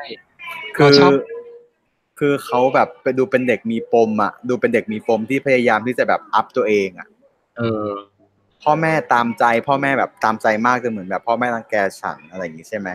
นางก็จะแบบมีความว่าฉันนู่นนี่นั่นกับคนอื่นแต่สุดท้ายแล้วอ้าวแฮร์รี่พอตเตอร์แม่งชายมากกว่าเขาอีกอะไรเงี้ยเขาก็เหมือนกับพยายามที่จะพุชตัวเองอะไรสักอย่างนึงที่แบบบ้านรวยทุกคนห้อมล้อมลูกน้องพ่อลูกของลูกน้องพ่อจะต้องมาแบบอยากเป็นเพื่อนกับฉันคือเป็นไปด้วยบารมีและคิดว่าตัวเองจะต้องเป็นคนที่เด่นและป๊อปที่สุดในโรงเรียนถ้าฉันเข้าฮอกวอตส์คือทุกคนจะต้องแบบรายล้อมฉันใช่ถ้าก่อนฉันจะแสดงอิทธิพลอะไรขึ้นมาฉันจะต้องแบบเป็นคนที่ยำเกรงอ่ะปรากฏว่าพอตเตอร์มาปุ๊บเอาแย่งบารมีกูกรบมิดเลยจ้าแล้วมันมีฉากนึงที่อันนี้เป็นฉากหนึ่งที่ชอบมากในเคิร์ชายในเด็กต้องคำสาปตอนที่แฮร์รี่กับมัลฟอยอ่ะเหมือนปรับทุกข์กันอ่ะแล้วทีนี้ปรับทุกข์กันแล้วทีนี้แบบมัลฟอยบอกว่าพวกฉันอิจฉานายมาตลอดเลยรู้ไหมอะไรอย่างเงี้ยว่าแบบนายอ่ะมีเพื่อนที่แบบสนิทจนตั้งแต่เรียนจนถึงแบบตอนนี้อะไรเงี้ยเป็นแบบเบสเฟรนด์มาจนถึงตอนนี้แบบอย่างรอนกับเฮอร์ไมโอนี่อะไรดูชั้นสี่มีใครแคปกับกอยอุ้ยแบบอุ้ยนางตัดพ้อแบบน่าสงสารมากเลยอ่ะแบบเป็นซีนที่แบบโอ้โหนางแบบ disappointed about friend ของนางมากเลยอ่ะคือมันเจ็บปวดจริงๆนะการที่แบบมีแคปกับกอยเป็นเพื่อนอ่ะเรียกว่าเพื่อนก็ไม่ได้ด้วยซ้ำมองว่าเป็นได้แค่แบบเหมือนเบี้ยกึ่งเบ๊กึ่งอะไรเป็นเบ๊เป็นคนคอยรับใช้เป็นเหมือนกับคนรับใช้ที่มาติดตามถึงฮอกวอตส์เป็นเอลประจำบ้านเป็นเอลประจำตัวเดโกที่แบบไม่ได้เช็ดขี้เช็ดเยี่ยวให้เท่านั้นเขาแบบเขาพูดอย่างนั้นเหมือนแบบเขาไม่รู้สึกถึงความเป็นเฟรนด์ที่แบบทุกคนแบบในแก๊งเขามีให้ต่อกันเลยอ่ะก็จริงอย่างคือแคปกับกอยอ่ะแคปกับกอยมันก็ไม่ได้มองมัลฟอยเป็นเพื่อนเรียลเพื่อนที่ถ้ามีอะไรผิดมัลฟอยทำอะไรผิดแล้วมันไม่สามารถเตือนได้สิ่งที่มันทำได้อย่างเดียวคือตามมัลฟอยใช่ก็ตามกันไปคืออย่างที่แซมมี่บอกอ่ะก็คือบอกว่าแต่เดโกก็เป็นคนเลือกเพื่อนเองนะใช่ก็คือสังคมเหมือนแบบสังคมเดโกก็คือมีอยู่แต่อย่างนั้นอ่ะ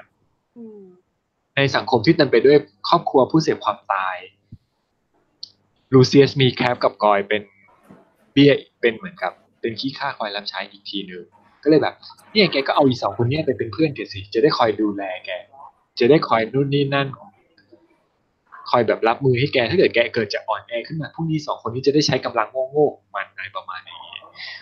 เดโกซึ่งแบบอยากจะหาเพื่อนใหม่ๆบ้างก็หาโอกาสได้ยากแล้วก็ค่อนข้างจะหาเลือกเพื่อนได้ค่อนข้างแย่อย่างแพนซี่พาร์กินสันอย่างเงี้ยเอามาทำอะไรเอามาเป็นตัวร้ายแต่คือจริงๆแล้วอ่ะอีกแง่มุมหนึ่งคือจริงๆเดโกอาจจะไม่กล้าที่จะเลือกเพื่อนบ้านอื่นด้วยซ้ำใช่เราคิดว่านั่นก็เป็นส่วนหนึ่งเพราะด้วยความแบบอีโก้เขาอ่ะ เขาแบบนู่นนี่นั่นมาตลอดจะให้มาแบบโอ้ฉันต้องฉันอยากมีเพื่อนแบบกริฟฟินดอร์อย่างเงี้ยบ้าเหรออยากมีก็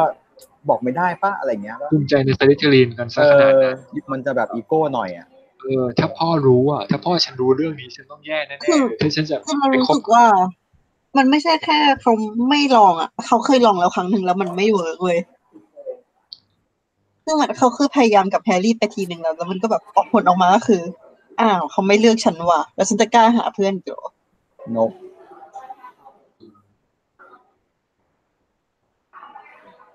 แต่จริงถ้าตอนนั้นคือแต่จริงถ้าเกิดสมมติว่ารู้ถ้าเกิดแฮร์รี่แบบกรณีว่าสองคนนี้รู้จักกันทีหลังจากการคัดสรรบ้านแล้วอ่ะเขาอาจจะไม่ได้คุยกันเลยนะใช่เพราะว่าดูเหมือนจากครอบครัวนี้จะแบบถูกทีวีเท่านั้นหรืออะไรก็ไม่รู้ว่าคือแบบมันไม่มีประวัติการเกี่ยวดองกับบ้านอื่นแต่กลัวไม่มีเพื่อนบ้านอื่นเลยนะเราแบบยิ่งแฮร์รี่มันถูกหลอมว่าแบบสลิธีรินเป็นบ้านที่ชั่วร้ายผลิตพ่อมดศาสตร์มืดมาเยอะที่สุดมันยิ่งไม่เอาแบบกินมาพอใช่แล้วเดโกก็เปิดเจอกันเดโกก็ดูทัศนคติที่แบบแฮร์รี่ไม่ค่อยอยากคบแล้วอ่ะดูขี้โอขี้อวดคือจุ๊บเป็นดัดลี่ที่สองแล้วก็เจมส์พอตเตอร์ที่สองเพราะจริงๆแล้วเจมส์พอตเตอร์ก็ไม่ใช่เด็กที่ดีเท่าไหร่ก็ค่อนข้างจะเป็นเด็กเปรตเหมือนกันตอนที่เจอกันแรกๆบนรถไฟนั่นแหละใช่คนอื่นเขาแค่เป็นพ่อก็อยากให้ฉันไม่รู้ว่าพ่อฉันนิสัยยังไงอย่างที่จะมีว่าก็เป็นไปได้อีกว่าเราอาจจะไม่ได้เห็นว่าแบบเดโกมีเพื่อนคนอื่นก็ได้นะแต่แบบการที่เจอกันในรถไฟหรืออะไรก็แล้วแต่ก็คือสลิธีรินทั้งนั้นเลยเฮ้ยมันพูดถึงแบบเพื่อนบ้านอื่นอ่ะคือมันมีคนจิ้นเดโกกับลูน่าเว้ยแล้วแบบได้เหรอมันมี conversation ไหนที่มันคุยกันบ้างวะคือเขาไม่ใช่เรื่องผีนี่คือแบบผีมากจริงๆเลยเราว่าเขาน่าจะจิ้นจากนักแสดงแหละใช่คือเดชาบุญที่เดโกมาฟอยได้ทอมเฟลตันมาเล่นไงคือในหนังสืออ่ะคือเดโกไม่ได้หล่อขนาดนี้ไงเป็นเด็กหน้าซีดๆแต่พอได้ทอมเฟลตันมาก็แบบอู้มาฟอยหน้าเหมือนตัวเฟอร์เรตคือเป็นเด็กหน้าซีดๆพูดด้วยเสียงยานคางแล้วก็หัวกะลาข้อแบบมันดูไม่ได้หล่อเลยนะมันหน้าเหมือนตัวเฟอร์เรตด้วยซ้ำหน้าซีดเสี้ยมแหลมคือยังอยากรู้ด้วยซ้ำว่าลูน่ารู้จักเดโกหรือเปล่ารู้จักสิดูจะใช้ชีวิตอยู่กับตัวเองและสัมภาษณ์เป็นเด็กที่ค่อนข้างโดนบูลลี่รุนแรงเขาตีกันตอนภาค 5น่าจะแค่นั้นแหละจากกองทัพดัมเบิลดอร์ตอนที่ไปกองทัพดัมเบิลดอร์ก็เจอลูเซียสอย่างเดียวด้วยนะไม่ได้เจอเดโกนะที่มันพังห้องต้องประสงค์อ่ะก็คือได้เจอกันแค่ซีนนะได้คุยกันหรือเปล่าน่าจะเป็นช็อตแบบอีโรติกที่ไม่ต้องมีการพูดคุย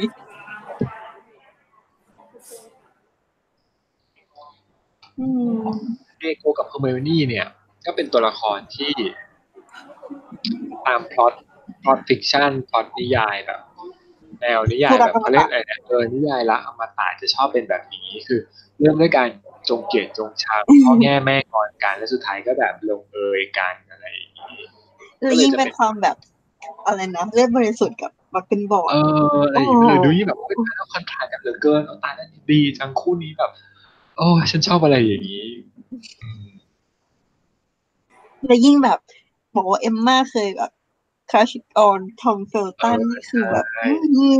แล้วจะยิ่งแบบเมื่อไม่นานมานี้ที่แบบลงภาพแบบไปเล่นสเก็ตด้วยกันนู่นนี่นั่นก็แบบโอ้จ้าซ้อมถ่ายกันใหญ่เป็นแฟนกันเถอะได้โปรด please เอมม่านี่ก็เป็นกับขึ้นควายเหมือนกันนะนี่เราค่อนข้างจะไปไกลกันอีกแล้วเดี๋ยวนะฟอยนี่มีประเด็นไหนที่น่าสนใจอีกไหมเนี่ย เคยอ่านนี่อ่านกระทู้ของฝรั่งอยู่เขามีประเด็นถกที่น่าสนใจมากว่าเดรโกมัลฟอยตัวร้ายหรือเหยื่อกับอันนี้ที่เขาถกกันเยอะคือเดรโกมัลฟอยสรุปแล้วเขาเป็นตัวเอกหรือตัวร้าย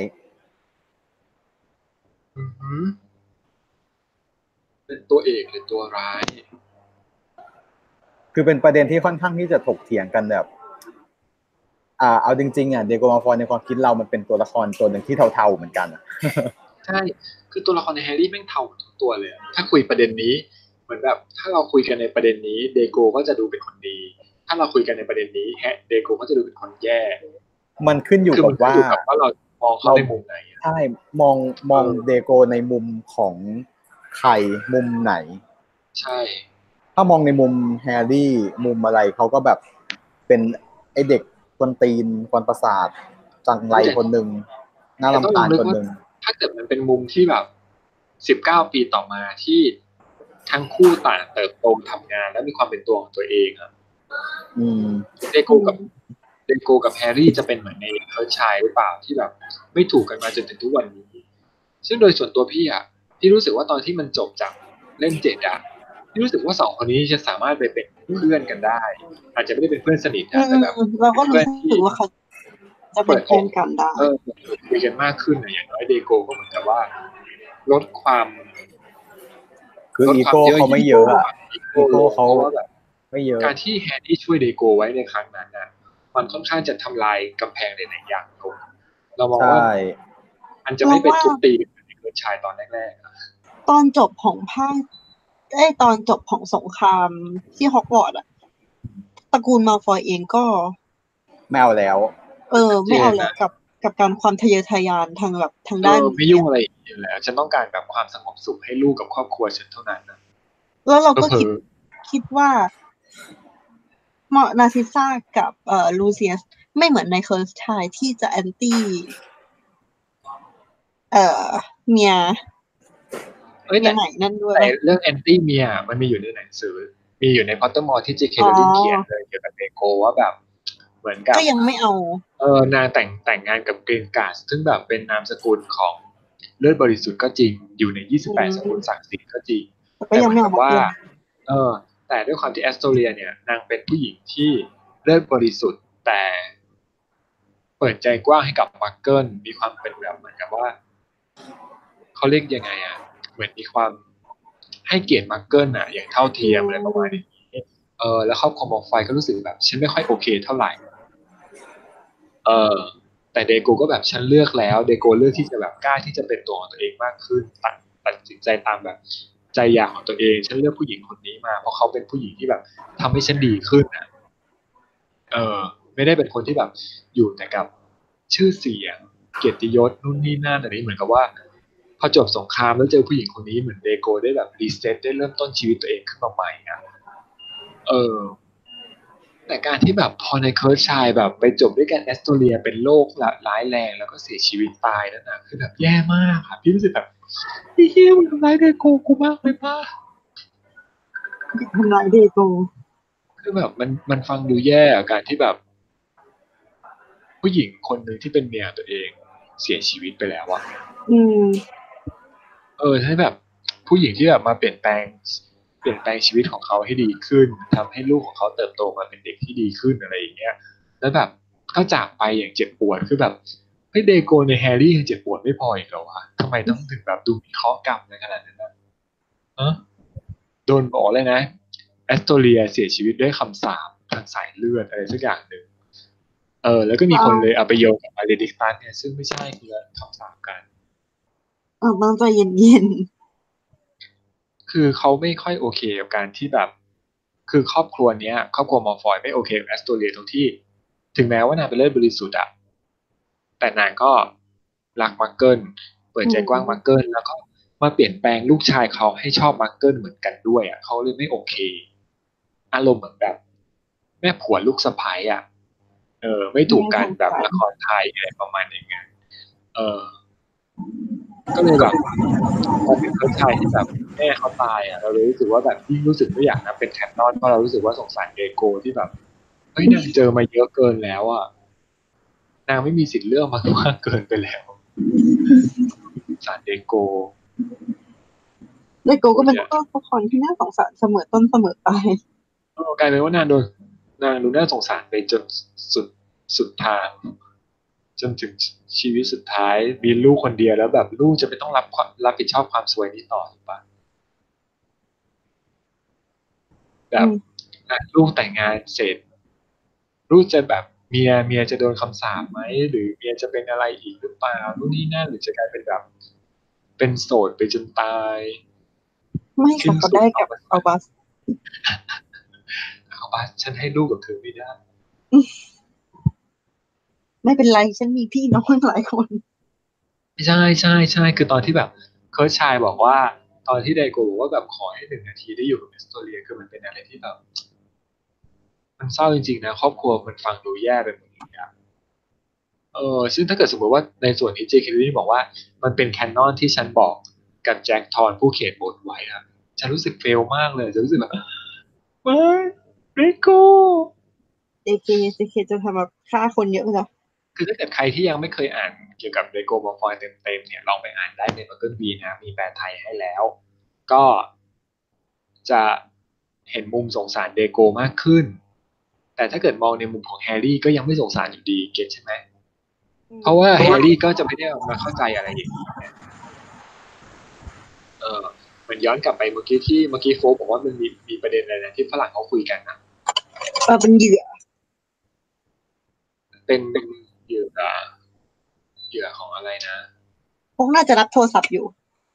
เอาเหรอเมื่อกี้ได้ยินเสียงเมื่อกี้เขามีหัวข้ออะไรนะลืมเลยเขาบอกเหมือนประมาณว่าแบบรามัมฟอยเป็นแบบร้ายกาจหรือเหยื่ออะไรนั่นแหละจริงๆแล้วคุณคิดว่าเดโกเป็นคนร้ายกาจหรือคนที่น่าสงสารไม่สิมันประเด็น2อันนี้มันก็ดูคิดเทียบกันยากคือแบบถ้าเกิดเลยอย่างนี้เรามองว่าแบบจริงๆแล้วอ่ะถ้าสมมติว่ารีเซ็ตทั้งหมดเลยนะสมมติแบบเดโกมัลฟอยไม่ได้อยู่ในเหมือนเดโกกับแฮร์รี่เป็นเพื่อนกันอย่างเงี้ยพี่โจหายไปไหนอ่ะฮัลโหลได้ยินปะได้ยินแล้วจ้ะโอเคมันสมมติว่าเดโกกับแฮร์รี่อ่ะเป็นเพื่อนกันเลยนะตั้งแต่เล่มแรกเลยนะเขาตกลงเป็นเพื่อนกันนะคิดว่าเดโกจะเดินรอยตามลูเซียสมัลฟอยหรือจะเดินรอยตามแฮร์รี่เพื่อนของเขาอันนี้น่าสนใจนะคือสมมติว่าแบบถ้าแฮร์รี่ไปอยู่สลิธีรินด้วยกันกับเขาแบบว่าโดยนิสัยก็ยังเป็นนิสัยของแฮร์รี่พอตเตอร์อยู่อ่ะแล้วเหมือนก็แบบผลักดันกันไปในทางที่ดีอ่ะเดโกจะมีความเป็นแบบเดโกจะเป็นตัวเองมากขึ้นไหมหรือเดโกก็จะต้องแบบตามพ่ออยู่หรือนิสัยจริงๆของเดโกเป็นคนนิสัยยังไงกันแน่มันก็ตอบยากเนาะพอเอาจริงๆถ้าเกิดว่าเขารู้จักกันตั้งแต่ตอนนั้นนะแต่มันก็ยังไม่มีอะไรมากระตุ้นให้มองแบบเดโกเป็นตัวของตัวเองนอกจากคำชักจูงของแฮร์รี่ใช่แล้วก็อีกฝั่งหนึ่งก็คือชักจูงจากพ่อก็จะต้องบอกว่าลูกต้องคบเพื่อนกับคนนี้ไว้นะลูกจะต้องอย่างนู้นอย่างนี้อย่างนั้นไว้นะแล้วก็แบบเขาก็ดูซัพพอร์ตเต็มที่อ่ะเดโกที่เหมือนแบบโดยเนื้อของเขาเองอ่ะเขาก็มีความเป็นแบบโอ้อวดเล็กๆมีความเหมือนพ่อเขาอยู่ประมาณนึงคือแบบเหมือนได้รับการปลูกฝังมาไม่ดีตั้งแต่เด็กอ่ะคือยังไงก็แบบโดยนิสัยของเดโกก็น่าจะไม่ใช่เด็กนิสัยที่ดีแล้วถ้าเกิดแฮร์รี่เป็นแบบแฮร์รี่ที่ไม่เข้าใจแฮร์รี่ที่ไม่เข้าใจอยู่แล้วอ่ะที่ไม่เข้าใจอะไรที่รู้สึกว่าแบบ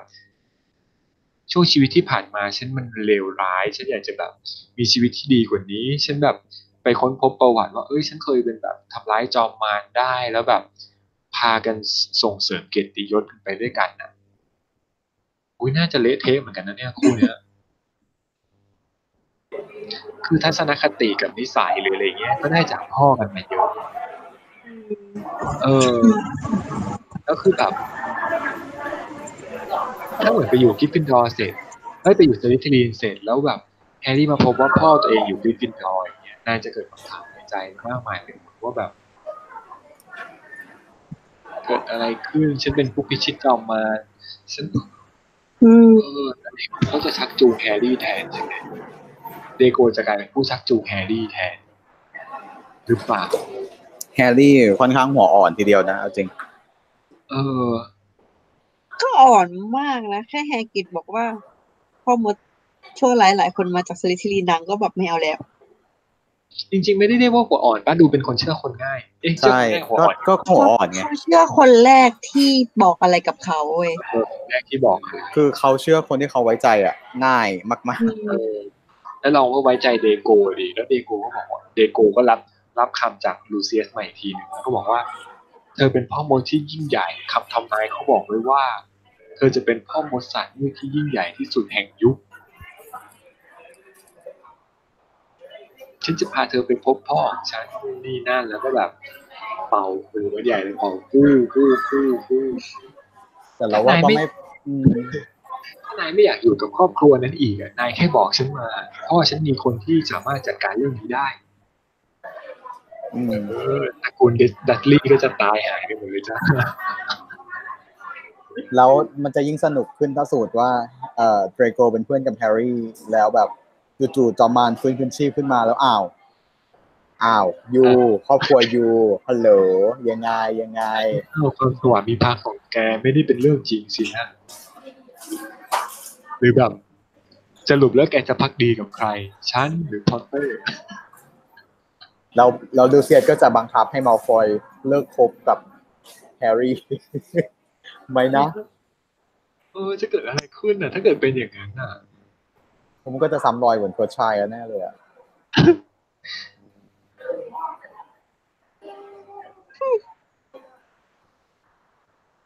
มันวายเทคิดก็แบบ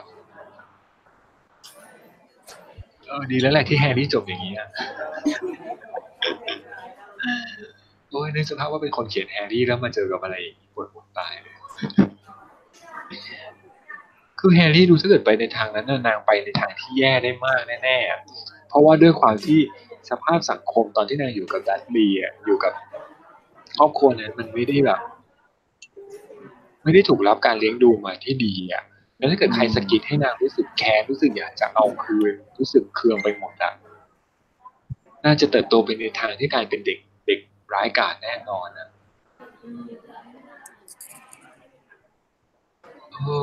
มันต้องไปขนาดนั้นแน่ๆคือเพิ่งไปอยู่ในบ้านสลิธีรินเนี่ยโอกาสที่แฮร์รี่จะคิดได้มันน่าจะยากป่ะคือเขาไม่ค่อยได้รับความอบอุ่นความอะไรแบบจากที่บ้านเขาไงแล้วพอเขาได้เจอกับใครที่สักคนหนึ่งที่เขาสามารถไว้ใจได้เขาก็จะน่าจะแบบเชื่อแบบเต็มใจเชื่อได้ง่ายเชื่ออย่างหมดหัวใจแล้วก็คงจะสนุกกับการแกล้งคนในมองกับเดโกใช่เพราะว่าลึกๆแล้วแฮร์รี่ก็น่าจะมีเลือดพ่ออยู่ไม่น้อยอารมณ์มุทะลุของนางก็ดูจะเป็นคาแรคเตอร์เฉพาะของนางเองแล้วคงแบบถ้าเกิดสมมติว่านางในเวลานั้นแล้วนางเจอกับโอเวลลี่นางจะรู้สึกยังไงวะสรุปวันนี้เราไม่ได้คุยเกี่ยวกับครอบครัวมอลฟอยแล้วนะใครที่ทำฟิกเกี่ยวกับแฮร์รี่แบบนี้ขายของเลยนะคะลองเอาเป็นว่าตระกูลมอลฟอยก็น่าจะจบแค่นี้ป่ะมันรายละเอียดมันก็ไม่ได้ว่ามีเยอะมากมายเนาะใช่มีใครมีอะไรอีกไหมมีใครมีอะไรจะถามอะไรไหมก็เมื่อกี้มีน้องมีนใช่ป่ะน้องมีบอกว่าหลังจากจบเรื่องนี้แล้วอยากให้เล่าเรื่องครอบครัวสคาแมนเดอร์แล้วก็ครอบครัวโกสลีนด้วยได้ไหมคะอยากรู้โอเคมันก็มีอยู่ประมาณนึงที่จะสามารถดูได้อย่างครอบครัวสคาแมนเดอร์เนี่ยสิ่งที่เรารู้จริงๆคือเรารู้แค่ว่าแม่ของมิวสคาแมนเดอร์ เช่นนักสัตว์วิเศษวิทยาเหมือนกันเป็นนักเพาะพันธุ์ฮิปโปกิฟแฟนซีที่เป็นฮิปโปกิฟที่อยู่กับแดนในอะไรอย่างเงี้ยนั่นคือนิ้วเนี่ยได้มรดกความเป็นนักสัตว์วิเศษวิทยามาจากแม่แต่ส่วนพ่อนางเนี่ยไม่รู้เป็นยังไงไม่รู้คงไม่อะไรมากปล่อยให้ลูกเล่นได้ขนาดเนี้ยส่วนหรือแบบลักษณะความเป็นพ่ออาจจะตกไปอยู่ที่ทีซิอุสคาเมเดอร์ตามใจลูกอยู่นะเราก็ไม่รู้ว่าเวไหนเป็นการตกค่อนข้างยากแล้วก็ประวัติโดยย่อนิดหน่อยก็มีในหนังสือสัตว์มหัศจรรย์ใช่สัตว์มหัศจรรย์และถิ่นที่อยู่ที่เป็นเล่มตำราเรียนนะใครที่แบบยังไม่มีหนังสือเล่มนี้อยากให้ลองไปซื้อมาอ่านเพราะว่าเนื้อหามันค่อนข้างน่าสนใจสนับสนุนสำนักพิมพ์เขานิดนึงเนาะเขาอุตส่าห์แบบแปลให้อ่านของนันบีก็ได้หรือว่าถ้าจะแอดวานซ์ก็ไปซื้อของนู่นของเล่าไปเลยแบบมันนอกไปเลยผิดไปเลยเก๋ๆแล้วก็ครอบครัวโกสตีนก็มีอะไรปะครอบครัวโกสตีนก็จะได้รับการเอ่ยถึงไม่ค่อยมีอะไรนะที่เราได้รับข้อมูลมาดูในแฮร์รี่อ่ะมีแค่แบบแอนโทนีโกสตีนที่อยู่บ้านฮัฟเฟิลพัฟใช่ปะแล้วก็ใช่ใช่แอนโทนีอยู่ฮัฟเฟิลพัฟปะแล้วก็พ่อแม่ของทีน่าที่ถูกเอ่ยถึงตอนที่ทีน่าจะถูกประหารอ่ะที่ว่าเป็นโรคร้ายแล้วก็เป็นโรคหูดมังกรเสียชีวิตซึ่งในยุคสมัยนั้นน่ะหูดมังกรเป็นโรคที่เหมือนกับว่าเป็นโรคพิเศษที่ค่อนข้างแพร่ระบาดแล้วก็แบบคนส่วนใหญ่มันจะตายจากโรคนี้ก็คือทั้งเสียชีวิตทั้งผัวเมียเลยก็เลยทำให้ทั้งสองคนเป็นเด็กกำพร้า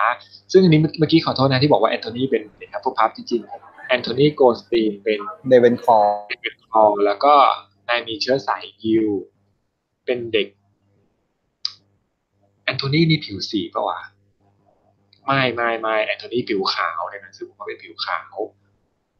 ส่วนที่บอกว่าพอเพนชิน่าโกสตีนหรือทีน่าเนี่ยกับควีนี่โกสตีนนะไม่สามารถบอกได้ว่าเขาเป็นเชื้อสายยิวหรือเปล่าอาจจะไม่ยิวก็ได้เพราะว่าแอนโทนีเนี่ยเป็นญาติห่างๆซึ่งห่างค่อนข้างมากคือแอนโทนีเนี่ยเกิดในช่วงประมาณปี1979ถึง1980ในช่วงนั้นแต่ว่าทีน่าโกสตีนเนี่ยเขาเกิดในช่วง1901ห่างกันเยอะอยู่นะห่างกันแบบ1901ลบ1980เนี่ย80ปีโดยประมาณห่างกันขนาดนั้นก็เลยแบบโอกาสที่2คนนี้จะ2พี่น้องโกสตีนจะมีเชื้อสายยิวก็เป็นไปได้แต่อาจจะน้อยมากคืออาจจะแบบแอนโทนีอาจจะไปมีเชื้อสายยิวมาจากทางอื่นไม่ได้มาจากทางโกสตีนโดยตรงเลยแบบไม่สามารถยืนยันได้ว่าครอบครัวนี้เป็นยิวทั้งหมดบอกได้แค่ว่าแอนโทนีโกสตีนเป็นยิวแล้วก็บอกไม่ได้ด้วยว่าโพเพนชิน่ากับลิซคาร์มันเดอร์แต่งงานกันเมื่อไหร่แต่คาดเดาว่าจะหลังจากปี1945คือพอสงครามสิ้นสุดปุ๊บทั้งคู่ก็ตัดสินใจแต่งงานกันแต่ก็ยังไม่คอนเฟิร์มนะอาจจะแต่งงานในภาค3ภาค4หรือภาค5ก็ไม่รู้เหมือนกันส่วนควีนนี่โกสตีนเนี่ยก็ไม่รู้ว่าชะตาชีวิตหลังจากนี้เป็นยังไงมีคือเรารู้ว่าในภาค2เนี่ยเขากับเจคอบโคซิตี้เนี่ยมี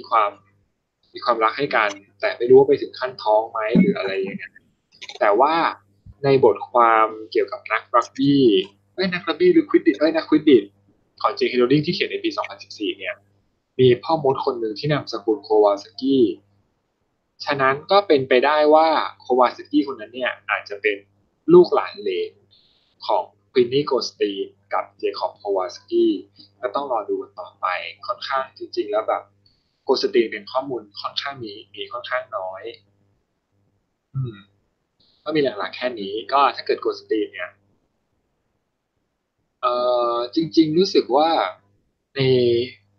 เล่มหนังสือที่เป็นหนังสือไทยอินข้างนอกของแฟนตาติกบีนะฮะเขาบอกว่าสถานะทางสายเลือดเนี่ย ของพอเพนทิน่าเป็นฮาฟบลัดไม่ได้เป็นเพียวบลัดนะไม่ได้เป็นเลือดบริสุทธิ์เป็นเลือดผสมไม่รู้ว่าข้อเท็จจริงตรงนี้มันขนาดไหนแต่คิดว่ามันค่อนข้างจะผ่านการยืนยันจาก J.K. Rowling มาในส่วนนี้ก็ต้องคอยรอดูว่ามันจะเป็นยังไงเพราะว่าตอนนั้นน่ะคือมินาริม่าเนี่ยเขาแบบเหมือนถาม J.K. Rowling ว่าพอเพนทิน่านามสกุลชื่อเต็มๆของพอเพนทิน่าคืออะไรแล้ว J.K. Rowling ก็บอกว่าพอเพนทิน่าเอสเธอร์โกลด์สตีนซึ่งเราไม่รู้ว่าข้อมูลนั้นน่ะทั้งหมดที่อยู่ในเขาเรียกอะไรอ่ะเหมือนใบเกิดหรืออย่างนั้นน่ะใบ identity ใบบัตรประชาชนผู้พิเศษ ของทีน่ามันเป็นข้อมูลที่แบบผ่านการพูฟจาก JK ทั้งหมดไหมซึ่งถ้าเกิดผ่านการพูฟทั้งหมดอ่ะทั้งควินนี่และพอเป็นทีน่าก็น่าจะเป็นเลือดผสมคู่แต่ผสมอะไรยังไงไม่มีข้อมูลจ้าทั้งหมดแค่นี้แหละฮะว่าสคามันเดอร์ก็ไม่ได้มีข้อมูลเยอะเหมือนกันก็คุณข้อมูลเบาๆแค่นั้นเหมือนกันเล็กๆใครมีข้อมูลอะไรอีกไหมเอ่ยถ้าเกิดถามเรื่องว่าภาค3ใครจะตายบ้างน่าจะบอกยากแต่คนที่ค่อนข้างมั่นใจว่าน่าจะตายชัวร์ๆก็คือครีเดนแบร์โบนแต่ไม่ได้ตายภาค3คิดว่าน่าจะตายภาคจบเพราะมันเป็นน่าจะเป็นซีนที่ยิ่งใหญ่มากๆในการแหลกสลายของนางสงสารจะไปอยู่ภาคจบส่วนลิตาเลสแตงอาจจะไม่ได้ตายจริงก็เป็นไปได้อาจจะถูกภาพลวงตาอันเชี่ยวชาญหรืออะไรก็ไม่รู้ทำให้แบบเข้าใจว่าตายแต่ไม่ตาย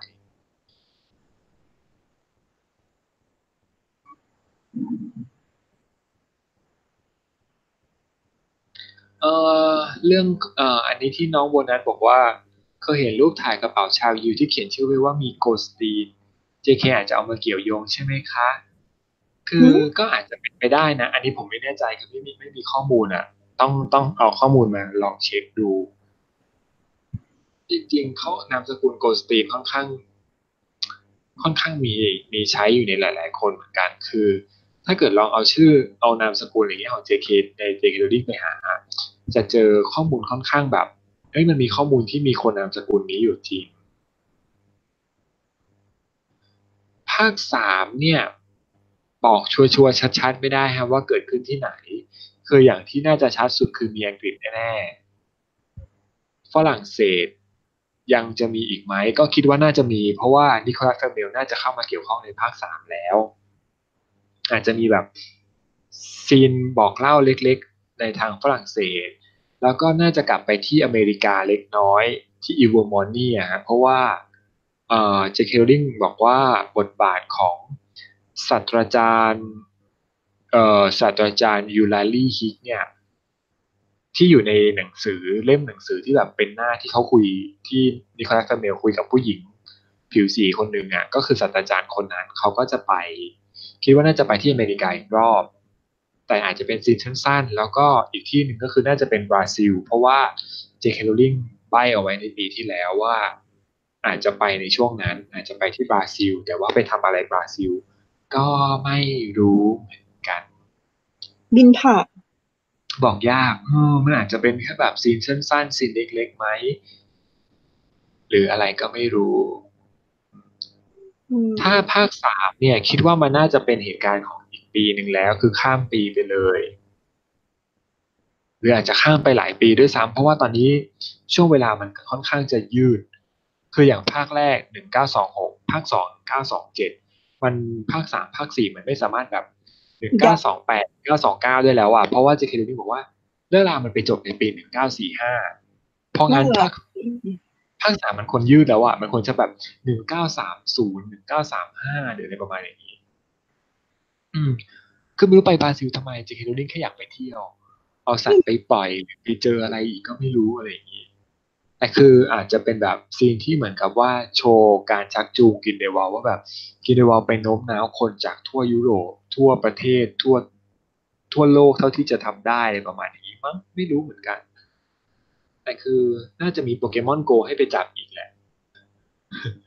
ไม่รู้ไปทำอะไรอันนี้ก็ต้องรอดูข้อมูลไปนะครับว่ามันแบบไปทำยังไงไปจบที่ไหนจริงๆมันมีคำถามเกิดขึ้นมากมายมากสำหรับแฟนสติกบีทภาค 3อยากเห็นมาไทยคิดว่าไม่น่าจะได้เห็นนะครับเพราะว่าจริงๆแล้วประเทศไทยเป็นประเทศที่ถ้าในพูดในแง่มุมของความเป็นแฟนตาซีอ่ะเมืองนอกไม่ค่อยจะอินแฟนตาซีของไทยเท่าไหร่เพราะแฟนตาซีของไทยมันไม่ได้มีอะไรที่มันเป็นไทยแท้อ่ะมันไปหยิบโยงเอามาจากทางนู้นทางนี้ทางนั้นมาซะมากเอามาจากอินเดียเอามาจากนู่นมันไม่ได้มีแบบไทยแท้จ๋าๆพญานาคอย่างเงี้ยก็ไม่ได้ของไทยนะคือมันเป็นวัฒนธรรมเอเชียใช่มันแบบมันไม่ได้มีวัฒนธรรมไทยจ๋าอย่างสัตว์หิมพานต์เนี่ยก็ไม่ได้ของไทยจ๋านะคือสมมติว่าเขาจะเล่นประเด็นเอเชียเขาเล่นประเด็นอินกับอินโดคนรู้จักเยอะกว่าใช่ไปเล่นอินโดไปเล่นจีนไปเล่นญี่ปุ่นอะไรอย่างเงี้ยมันคนมันเก็ตมากกว่าถ้าเกิดมาเล่นไทยอ่ะอะไรที่มันไทยแท้อ่ะก็สัตว์พิเศษที่ไทยแท้คืออะไรคือเอาไปประยุกต์แล้วเป็นเอกลักษณ์ไม่ได้เท่าประเทศอื่นคืออย่างถ้ามาเอเชียอย่างเงี้ยคนก็นึกถึงมังกรจีนละอย่างแรกมังกรกับหงส์อ่ะไม่คิดถึงพญานาคไทยแน่นอนเพราะว่า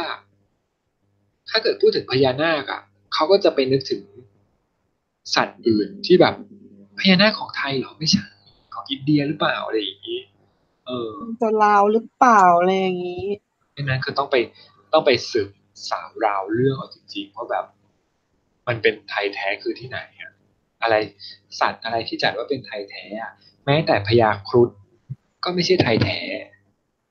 คือประเทศไทยรับวัฒนธรรมมาจากอินเดียเยอะมากใช่แล้วก็ต้องยอมรับว่าประเทศไทยไม่ได้เป็นตลาดที่ทาร์เก็ตใหญ่นะเป็นประเทศที่อาจจะไม่ได้ให้ความสำคัญด้วยซ้ำเจเคโรลิ่งอาจจะไม่ได้ให้ความสำคัญของคนไทยด้วยซ้ำ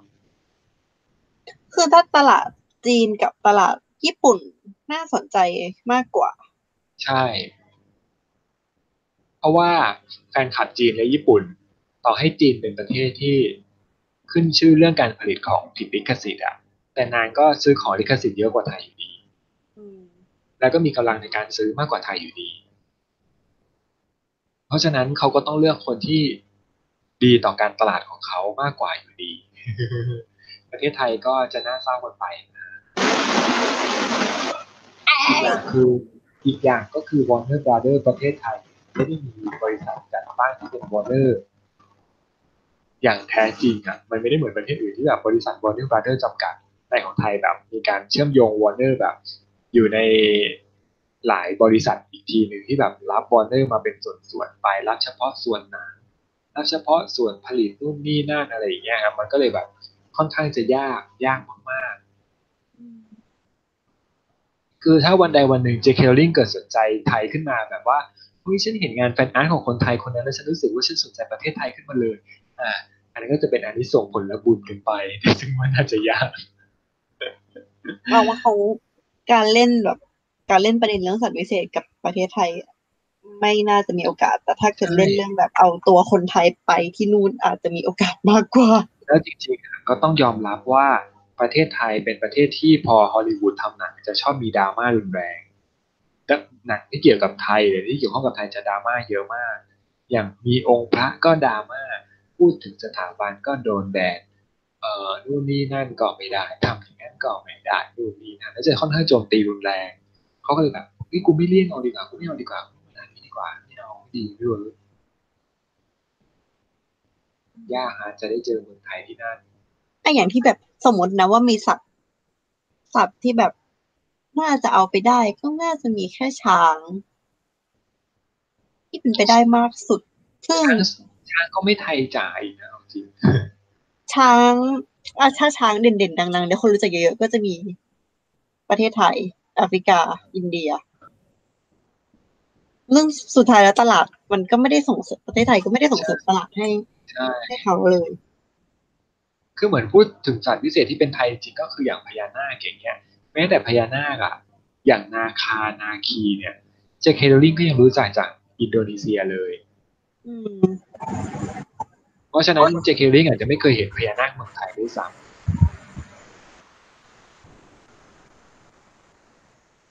ต้องเจเคต้องมาประเทศไทยก่อนใช่เจเคต้องมาประเทศไทยก่อนหรือแบบคนที่มาหรือต้องให้อาริสันซูโดที่รับบทควีนนี่เนี่ยไปคุยกันก่อนไปบอกว่าฉันไปเห็นสัตว์พิเศษที่เมืองไทยตัวนี้มาฉันชอบจังเลยเจเคคะใส่ตัวนี้ไปได้ไหมฉันคิดว่าแฟนคนไทยจะชอบ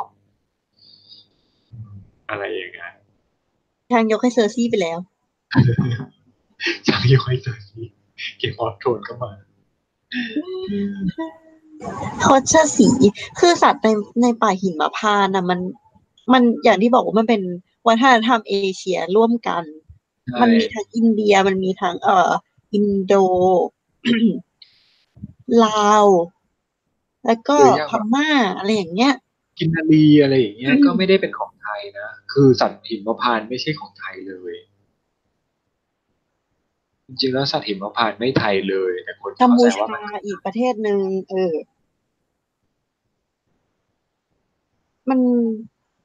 มันคือเราเห็นแบบว่าประเทศไทยอ่ะค่อนข้างมีเอกลักษณ์เรื่องนี้คือเรามันอาจจะเป็นเรื่องแค่เรื่องดีเทลว่าแบบประเทศไหนทำสวยประเทศไหนทำแบบละเอียดละอ่อนอะไรอย่างเงี้ยแต่ความจริงแล้วมันแต่ละประเทศมันจะมีเอกลักษณ์ต่างกันไปถ้าสมมติว่าถ้าเกิดเด่นน่าจะเป็นกินนารีไม่ใช่อะไรนะนารีผลป่ะเหรอไม่รู้นารีผลเป็นของไทยหรือเปล่านารีผลก็ยังอยู่ในหินมะพร้าวอยู่ดีป่ะแต่ก็ไม่น่าจะไทยอยู่ดีป่ะซึ่งป่าหินมะพร้าวมันมากับศาสนาพุทธซึ่งศาสนาพุทธเรารับมาจากอินเดียอีกทีนึงใช่ซึ่งถ้าจะให้ใหญ่จริงๆก็ต้องอินเดียคือไปอินเดียยังน่าสนใจกว่าก็ประเด็นเหมือนจะไม่มีอะไรแล้วใช่ไหมอ่ะมีใครอยากจะถามอะไรไหมฮะถ้าไม่มีเราก็คงจะต้องไว้เจอกันสุดอะไรแล้วสุดนั้นใครอยากให้เราพูดเรื่องอะไรก็เหมือนเดิมเลยจ้าติดแฮชแท็กโบกนิสบัตไม่ใช่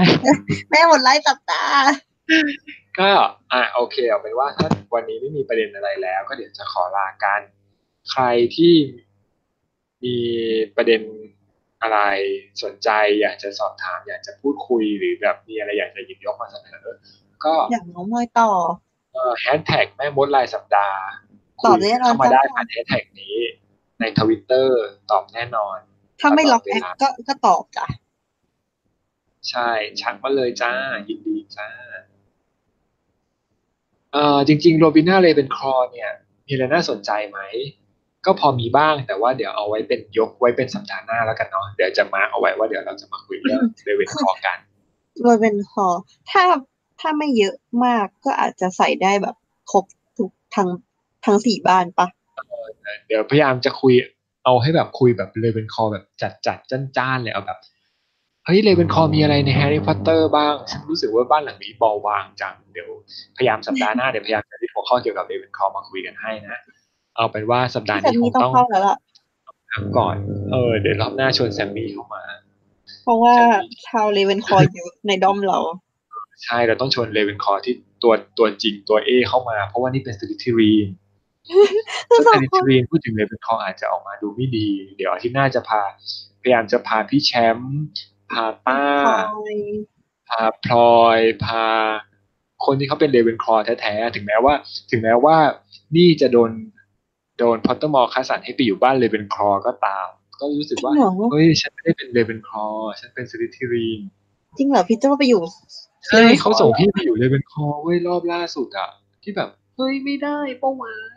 หนูอยู่สลิธีรีนแล้วหนูจะไม่คัสสันใหม่หนูโคตรใจบ้าแบบอีวอมอนี่อ่ะก็ส่งพี่ไปอยู่ทันเดอร์เบิร์ดเว้ยพี่เฮ้ยทันเดอร์เบิร์ดอาจจะยังโอเคแต่หนูอ่ะก็โดนไปอยู่ทันเดอร์เบิร์ดคือทันเดอร์เบิร์ดก็จะเป็นแบบหัวใจอิสระอะไรประมาณนั้นซึ่งก็โอเคใช่เป็นคนชอบอิสระสูงเอาเป็นว่าเดี๋ยวสัปดาห์หน้าเราจะมาคุยกันเรื่องเกี่ยวกับบ้านเรเวนคอร์แล้วเราขอเจาะบ้านเรเวนคอร์หนึ่งหลังเต็มเน้นๆไปก่อนแล้วถ้าเกิดแบบเวลาเหลือเยอะเหลือเฟือทำอย่างอื่นได้ก็เดี๋ยวค่อยคุยกันเติมแล้วกันเนาะโอเคสัปดาห์นี้ก็ขอบคุณทุกคนที่อยู่กันเสมอพยายามให้สัปดาห์หน้าสามารถจัดได้โดยไม่มีปัญหาหรืออะไรเกิดขึ้นอุบัติเหตุคือเราพยายามจะจัดให้ได้ทุกสัปดาห์แหละแต่ว่า บางทีมันเกิดเหตุสุดวิสัยความไม่ตรงเวลาด้วยกันแบบเวลามันไม่ตรงกันจัดไม่ได้จริงอะไรอย่างเงี้ยก็เดี๋ยวยังไงถ้าจัดได้ไม่ได้ยังไงเดี๋ยวก็คอยติดตามอัปเดตในแฮชแท็กเอานะฮะก็จะพยายามบอกกลัวลืมก็ทักมาเตือนได้จ้าใช่